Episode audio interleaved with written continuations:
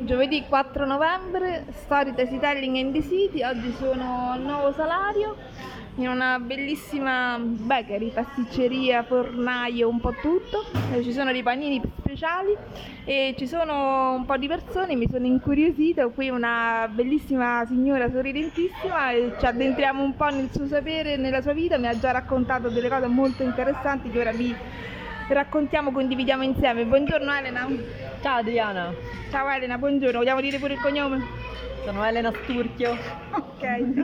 Elena, sei qui di, di, questo quartiere, vero? Sì, sono qua, praticamente sono quasi nata qua. Ottimo. Mm, hai invece, ripercorriamo un po' la tua vita, diciamo, da studentessa e poi arriviamo alla vita attuale una scelta, che cosa hai studiato e come, che cosa ti aveva portato, quali interessi, quali passioni ti avevano interessato, ti avevano portato verso cosa hai studiato? Allora, da qui autobus fino a Giulio Cesare. Ah, pure da Giulio esatto. Cesare. Che sezione? Eh, L. E dopodiché la scelta è ricaduta su scienze biologiche. Volevo fare il medico, ma ero troppo preoccupata dalla relazione con il paziente e quindi scienze biologiche, laboratorio, la ricerca ed è questo ho finito per fare. Era qualcosa che avevi già in famiglia oppure? No, no, papà è ingegnere, no, assolutamente, quasi tutti ingegneri, quindi comunque in un ramo scientifico però che mi sembrava più adeguato alla, alla mia propensione. Gli studi all'università, alla Sapienza? Alla Sapienza, alla Sapienza. Hanno corrisposto alle tue aspettative? Devo dire sì, perché poi la biologia mi ha affascinato e, ed è una materia continuamente in evoluzione, quindi è qualcosa dove i libri si riscrivono continuamente. Poi io sono un biologo molecolare, come vedi il vaccino adesso è un vaccino genetico, quindi studio solo questo e mi occupo anche di questi prodotti per la salute e la sicurezza.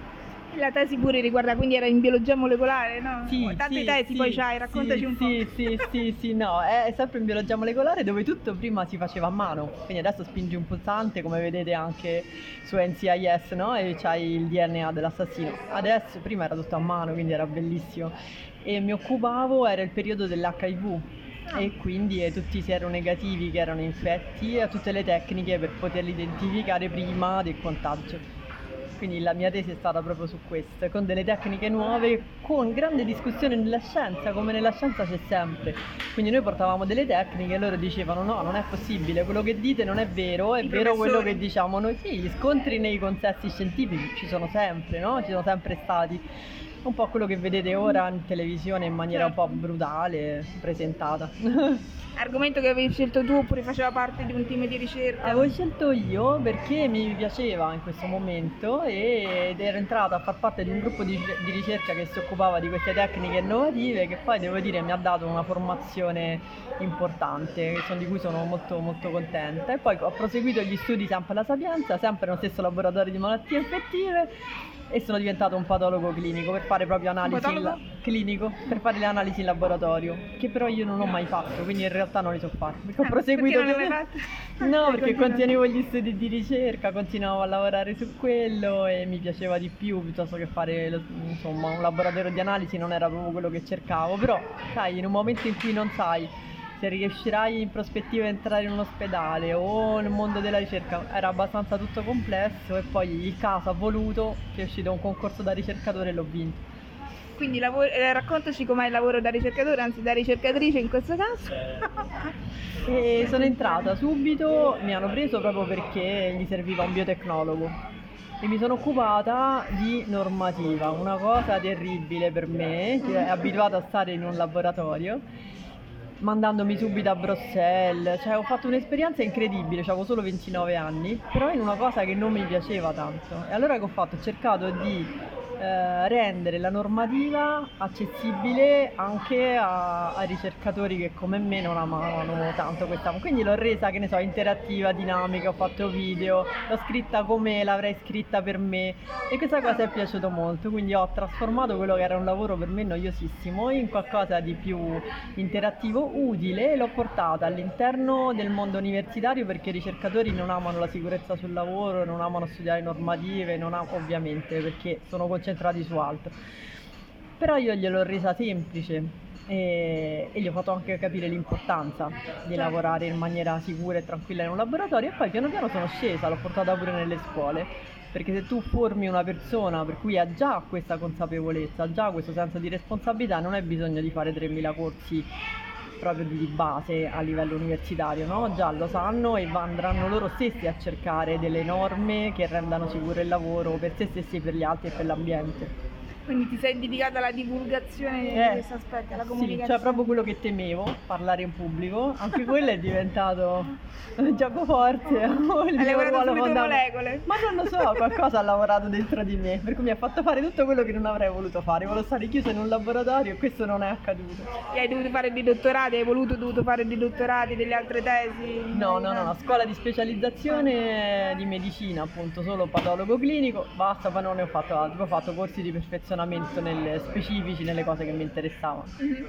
E quindi la tua vita va avanti di progetto in progetto? Come la, Eh, sì, sì, sì, assolutamente. Io penso che il ricercatore è, è il mestiere più bello del mondo, effettivamente, perché tu puoi progettare in assoluto proprio quello che ritieni bello, utile per gli altri, per, per la ricerca, ti puoi avere obiettivi diversi, ma comunque puoi, puoi deciderlo tu e realizzarlo tu. Quindi, ma quale altro lavoro ti può permettere tale creatività? Puoi essere innovativo, puoi semplicemente standardizzare un processo, non lo so, puoi fare talmente tanto che credo che sia veramente bellissimo. E fai anche un grande lavoro di relazione perché intorno a te c'è un team necessariamente. Sì, ho sempre creato un team intorno a me, eh, un po' me l'hanno messi, un po' sono venuti a cercarmi eh, e quindi non ho mai lavorato da sola. Ho avuto la fortuna di lavorare sempre in gruppo e in gruppo ho imparato a relazionarmi, ho imparato, ho anche sbagliato per carità, ho imparato a delegare, quello che diceva il mio professore Elena, non puoi fare tutto, delega, e eh, aveva ragione, delle cose le devi insegnare, le devi lasciare che l'altro faccia. E quando lasci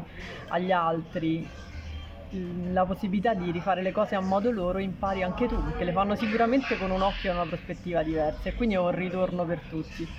Creatività che genera creatività.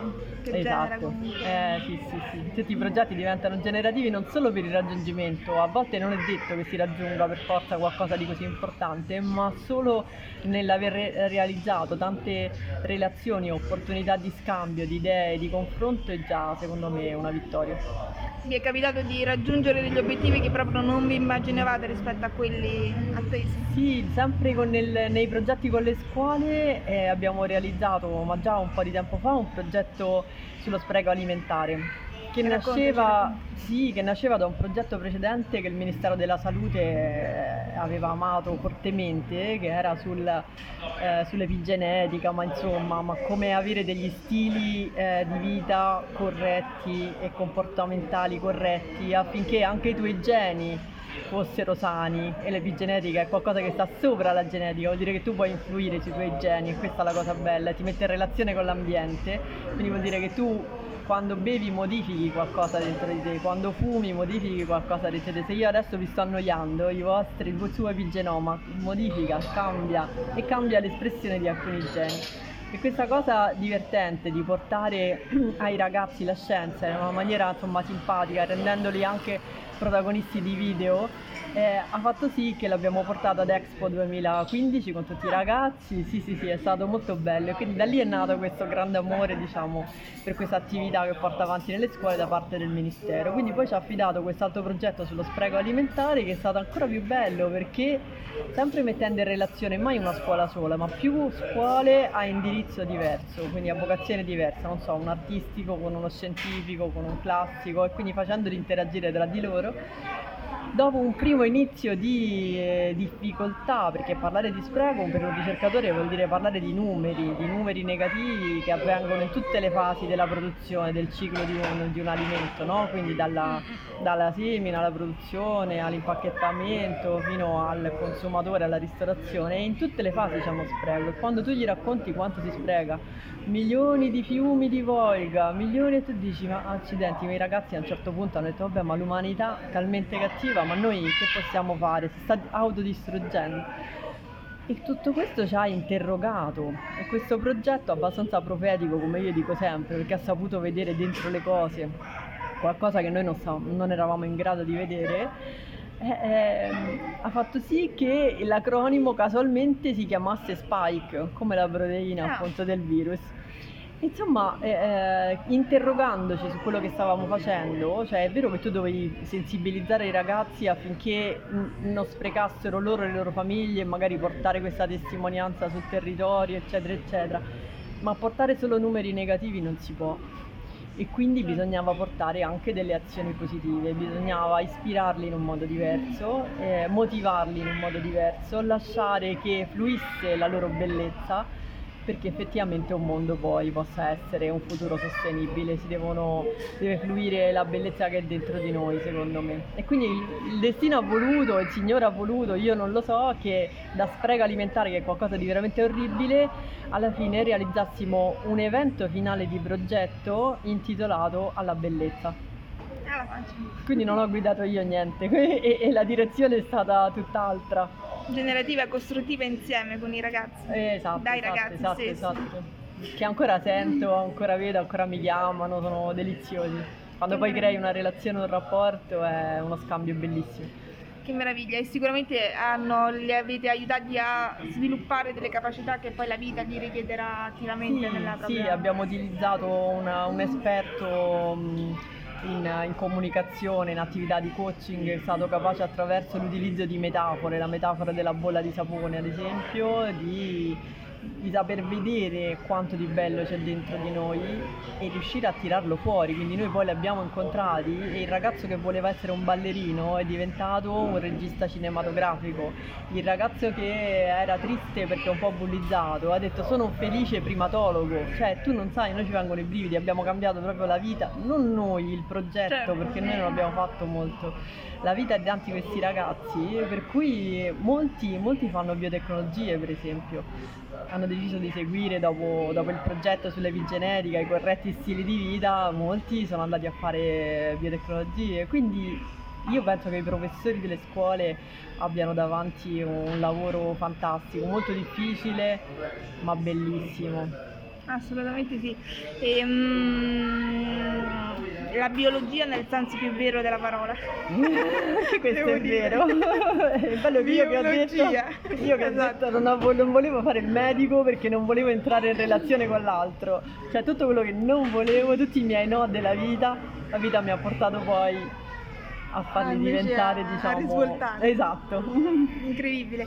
Quindi ogni progetto di ricerca lo fai sia, il, sono più quelli che fai in laboratorio o quelli che fai appunto con gruppi mh, di sperimentazione, con le scuole? mh? Abbiamo, allora, un ricercatore si deve occupare sia dell'aspetto diciamo sperimentale, quindi facciamo tutta una serie di attività di, di- di valutazione, di esposizione che vi devo dire a sostanze tossiche, quindi qual è il rischio per gli operatori, essendo Mm. INAIL, quindi ovviamente andiamo a valutare questo.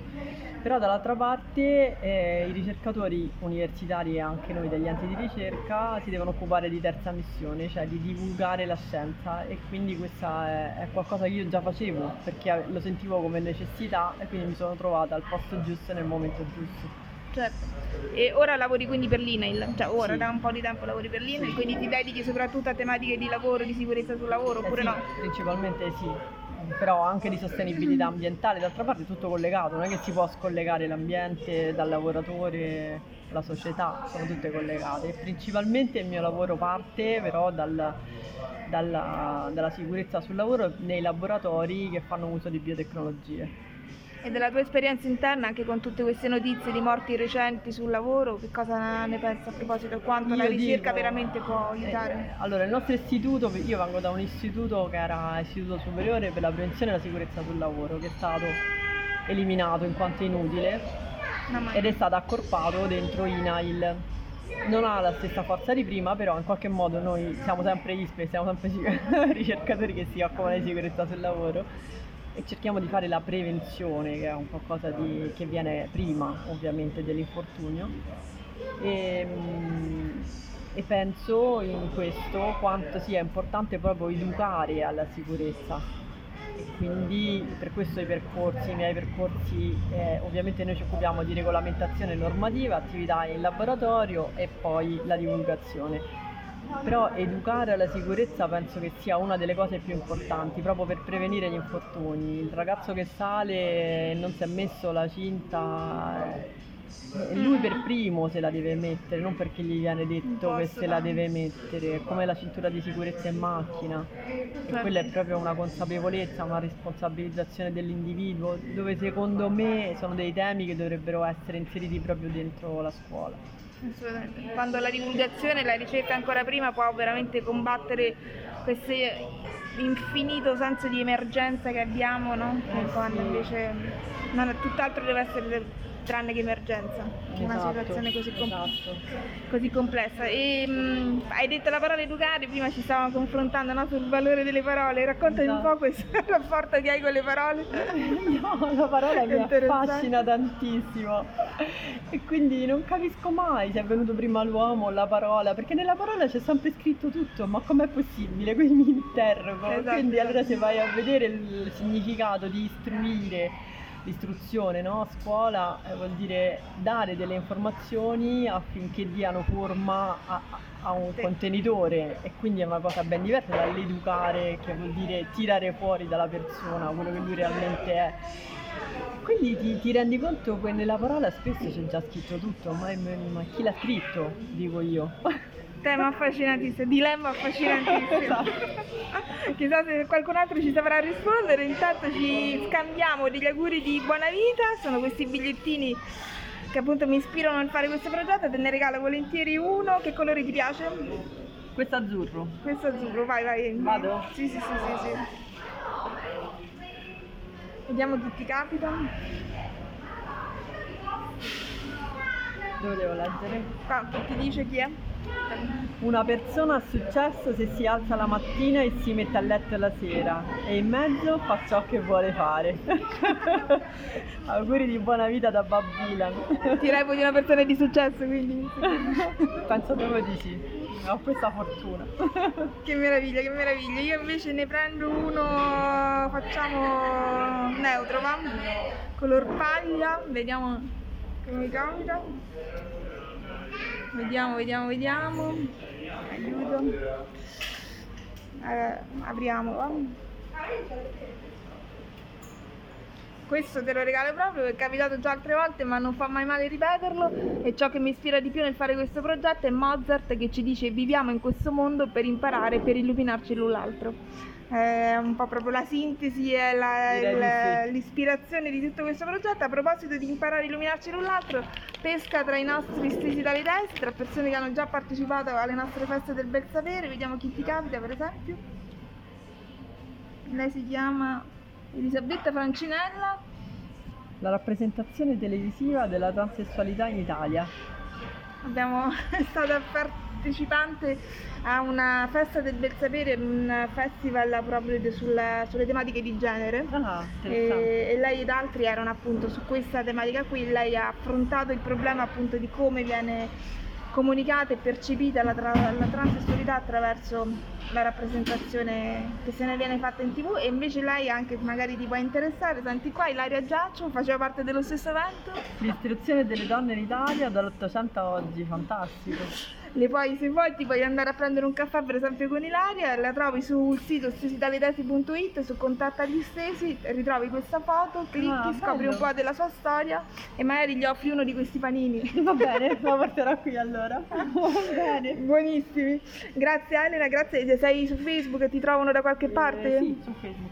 Ok. Ha un nome e cognome normale? Sì, sì, esatto, Ok. esatto, mi trovano.